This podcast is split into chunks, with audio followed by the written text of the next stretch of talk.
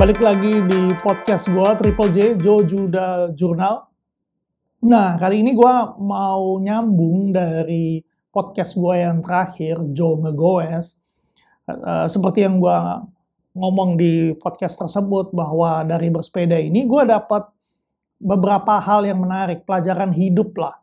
Ini lima hal pelajaran hidup yang gue dapat ketika gue mulai bersepeda dan gue bisa lihat secara langsung. Pelajaran pertama yang gue dapat dari sepeda adalah lu nggak perlu untuk menjadi yang terbaik. Oke? Okay? Karena ini adalah jebakan mindset. Jebakan untuk menjadi yang terbaik. Mungkin lu pernah dengar ya, baik yang aktif bersepeda maupun uh, orang yang nggak bersepeda, kita sering dengar, bukan sering dengar lah, kita beberapa kali mungkin dengar ada orang yang karena olahraga, karena bersepeda, justru mereka jadi meninggal karena serangan jantung. Dan makin banyak ditemukan atau berita-berita yang kita dengar eh, terkena serangan jantung ketika bersepeda. Biasanya umumnya ini terjadi ketika mereka bersepeda di dalam peleton, lalu akhirnya uh, mungkin nggak dipantau heart rate-nya, nggak ada heart rate meter, sehingga ketika aktivitas mereka melebihi dari kapasitas jantung mereka, akhirnya mereka mengalami uh, serangan jantung. Biasanya juga ini terjadi uh, dalam peloton yang average speed-nya cukup tinggi. Dan orang itu cenderung apa ya, malu gengsi ketika mereka harus lepas dari peloton. Sehingga mereka berusaha semaksimal mungkin untuk ngejar dan mereka lupa uh, kemampuan mereka ini sebenarnya gue pernah dengar sebelumnya bahwa uh, menjadi terbaik itu adalah sebuah jebakan dan itu bisa membunuh lo. Dianalogikan seperti seorang yang menyelam. Kita berusaha untuk menyelam sedalam-dalamnya. Kita berusaha untuk melakukan yang terbaik. Sedalam apa sih kita bisa pergi ke dasar laut? Kita lupa bahwa ketika kita sampai di dasar laut dengan semua energi kita, kita perlu naik ke atas untuk kembali bernafas. Dan biasanya kita akan meninggal lewat sebelum kita mencapai permukaan. Itu jebakan dari menjadi yang terbaik. Nah, begitu juga sebenarnya di dalam hidup. Kita itu nggak perlu menjadi yang terbaik. Kita memang harus berusaha semaksimal mungkin. Karena untuk menjadi yang terbaik, kita punya konsep atau persepsi yang keliru. Baik itu tadi menyelam maupun dalam bersepeda, kita pikir untuk menjadi yang terbaik adalah dalam momen tersebut saja, dalam satu kali kesempatan itu saja. Saya ambil contoh seperti ini. Ketika kita melihat uh, seseorang berbalapan sepeda, kita berpikir bahwa hal terbaik yang dia bisa lakukan satu-satunya adalah lima menit terakhir ketika mereka sprint mendekati uh, garis finish. Biasanya itu 2 km terakhir, 1 km terakhir sepeda yang ada itu mereka akan sprint habis-habisan di 5 menit uh, terakhir tersebut untuk sampai di garis finish. Dan kita sebagai penonton berpikir seolah-olah penentu kemenangan itu hanya lima menit terakhir itu. Yang kita tidak lihat, yang sering kali kita lupakan adalah lima menit terakhir ini ditentukan dari berbulan-bulan latihan mereka atau bahkan bertahun-tahun latihan mereka. Itu yang tidak kita lihat. Bisa lu bayangkan kalau misalnya yang bersepeda itu gua orang yang awam, dan gue taruh seluruh hidup gue di lima menit terakhir, gue akan mati seketika. Karena jantung gue akan pecah, pembuluh darah gue akan pecah. Karena gue berusaha semaksimal mungkin di situ. Padahal kerja keras itu bukan atau e, hal terbaik yang kita lakukan, the best yang kita lakukan. Itu bukan di lima menit tersebut, bukan in that moment.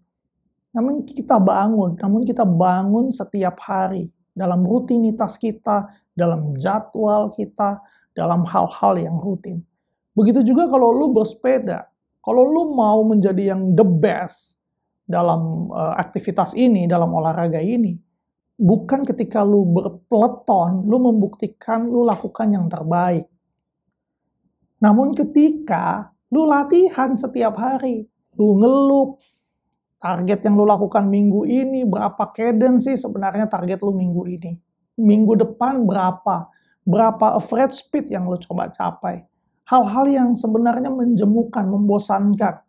Orang males banget lakukan hal tersebut. Di situ sebenarnya lu perlu lakukan hal-hal yang ekstra untuk menjadi yang terbaik. Sedikit lebih ekstra daripada orang lain. Nah, untuk melihat bahwa apa yang lu lakukan tersebut hasilnya seperti apa, itu ada dalam pertandingan, itu ada dalam ketika lu bersepeda berpeleton. Itu yang gue dapat uh, pelajaran pertama dari bersepeda. Banyak, kalau lu mau menjadi yang terbaik, justru 80% effort lu yang lu harus lakukan adalah yang nggak kelihatan. Pelajaran kedua yang gue dapat ketika gue mulai bersepeda bahwa setiap orang itu punya waktu, time zone yang berbeda. Nah ini gue dapat waktu gue uh, bersepeda dalam dalam grup.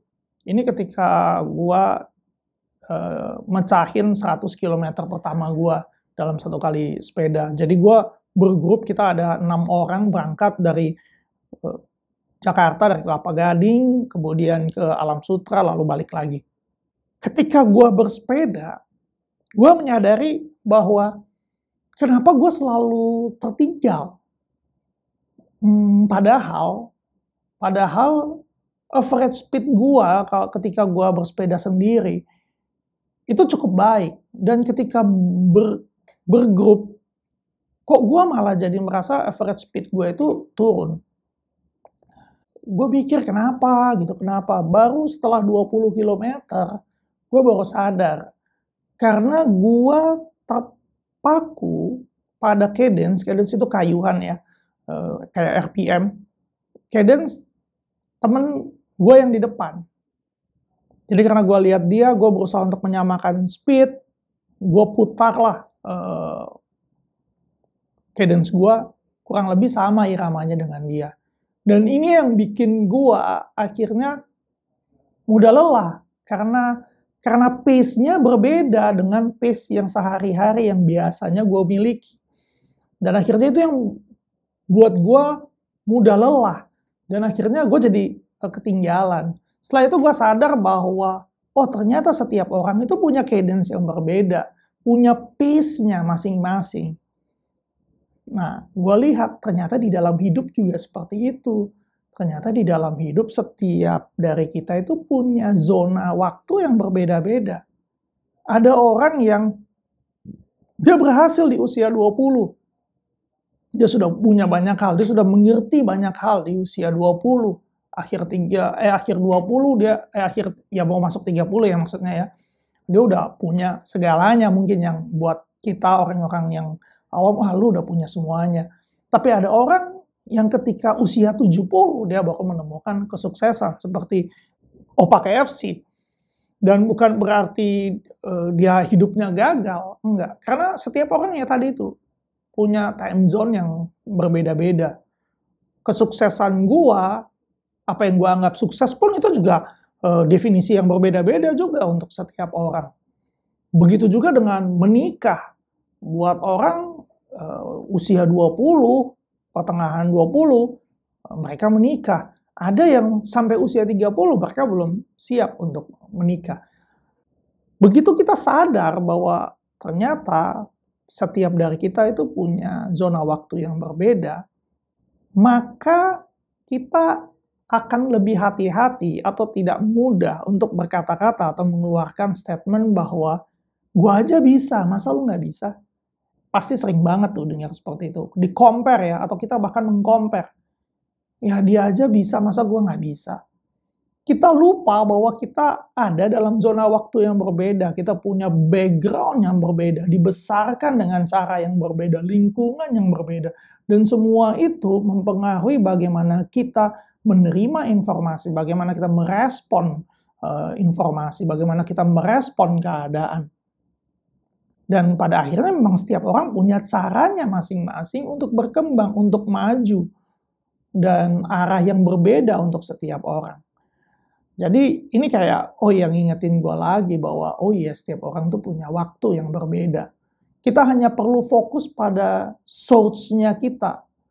Apa sih sebenarnya source dalam hidup lu? Nah, lu lu connect ke sana dan itu yang bisa uh, membantu lu untuk untuk bisa maksimal di time zone-nya lu tanpa harus terintimidasi dengan uh, zona waktu orang lain atau sebaliknya tanpa lu juga berusaha mengintimidasi atau memaksa orang bergerak sesuai dengan uh, zona waktunya lu. Dan kalau lu sadar ini ya, lu akhirnya mengerti bahwa lu nggak perlu compare dengan uh, dengan orang lain, baik lu terhadap orang lain maupun orang lain terhadap lu. Nah ini yang sebenarnya poin ketiga gue masuk. Hal ketiga yang gue pelajari adalah uh, jangan compare dengan orang lain. Di, di sepeda itu mudah banget kita mengcompare. Apalagi soal sepeda ya, soal upgrade sepeda. Banyak beberapa orang bilang, ah gue nggak mau ikut komunitas ah. Atau, uh, wah ini komunitas racun nih. Setiap kali kalau ketemu ada lihat uh, aksesoris baru, jadi pengen beli. Setiap kali ketemu pasti ada aja pulang bawa aksesoris baru atau bawa uh, gear set baru. Nah ini biasanya terjadi karena kita compare. Ih, si Anu baru ganti lagi sepedanya. Ih, si Anu sepedanya frame-nya karbon. Oh, si itu baru ganti crankshaft. Wah, akhirnya nggak habis-habis. Akhirnya kita lupa enjoy dengan bersepedanya, kita malah sibuk membandingkan menginginkan apa yang orang lain miliki dan kita nggak miliki. Itu baru dari sepeda.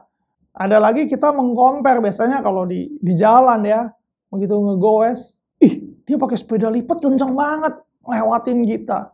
Atau sebaliknya kita yang pakai sepeda lipat lihat ya lu pakai road bike speed lu cuma kayak gini doang lu pakai minion aja dalam hati biasanya seperti itu. Nah kita mulai compare. Padahal kita nggak tahu sebenarnya ini road bike yang tadi mungkin itu udah kilometer ke 200-nya dia dan lu baru keluar dari rumah pakai sepeda lipat ya lu lebih cepat lah. Atau mungkin yang tadi lu lagi naik road bike lu lihat sepeda lipat ini wah kok dia lebih cepat ternyata di belakang ada turunan. Makanya dia bisa lebih cepat.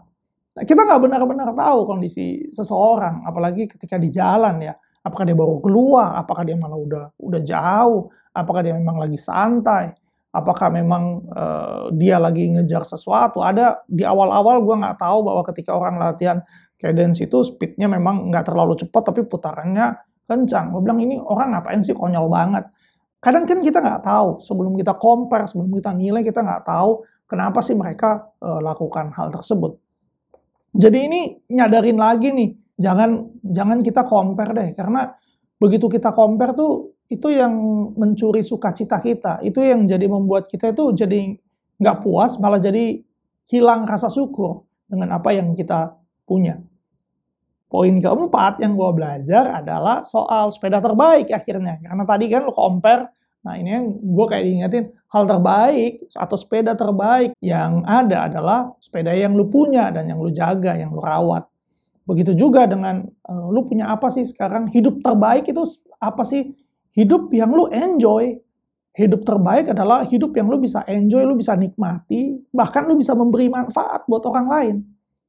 Begitu juga sepeda lu, kalau sepeda lu bisa memberikan manfaat buat orang lain, itu jadi sepeda yang baik banget buat lo.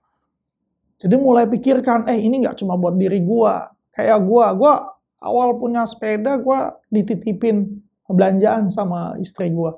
Istri gua mau minta tolong itu udah udah gue aja yang beli deh. Uh, biar naik sepeda. Gue bisa memberikan dia manfaat. Sehingga gue diizinkan seandainya kalau besok-besok gue upgrade.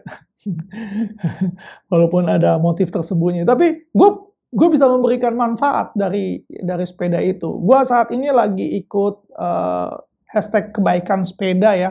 Ini kebaikan sepeda CG jadi uh, dengan kita ngegoes 100 km, challenge-nya adalah 100 km dalam 10 hari, lo bisa ikut uh, di kebaikan sepeda, strip uh, CG.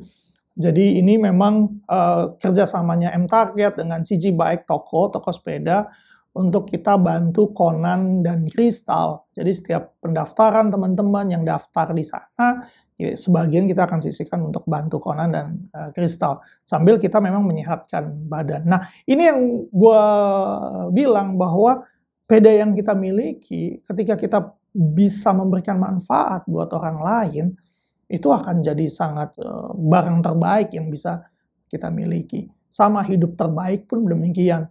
Nggak cuma kita jalani buat diri kita, tapi kita bisa memberikan manfaat, makna, nilai uh, buat orang lain. Nah, yang yang kelima, yang kelima ini yang gue belajari adalah menikmati proses. Di sepeda ini yang selalu ditanya itu bukan kapan sampainya, berapa lama, bukan. Yang ditanyakan selalu kalau lu mau ngajak orang sepeda, tikumnya di mana, kita kumpul jam berapa. Udah pasti itu. Kalau ditanya rutenya eh, ke mana, biasanya ke mana kaki mengayuh.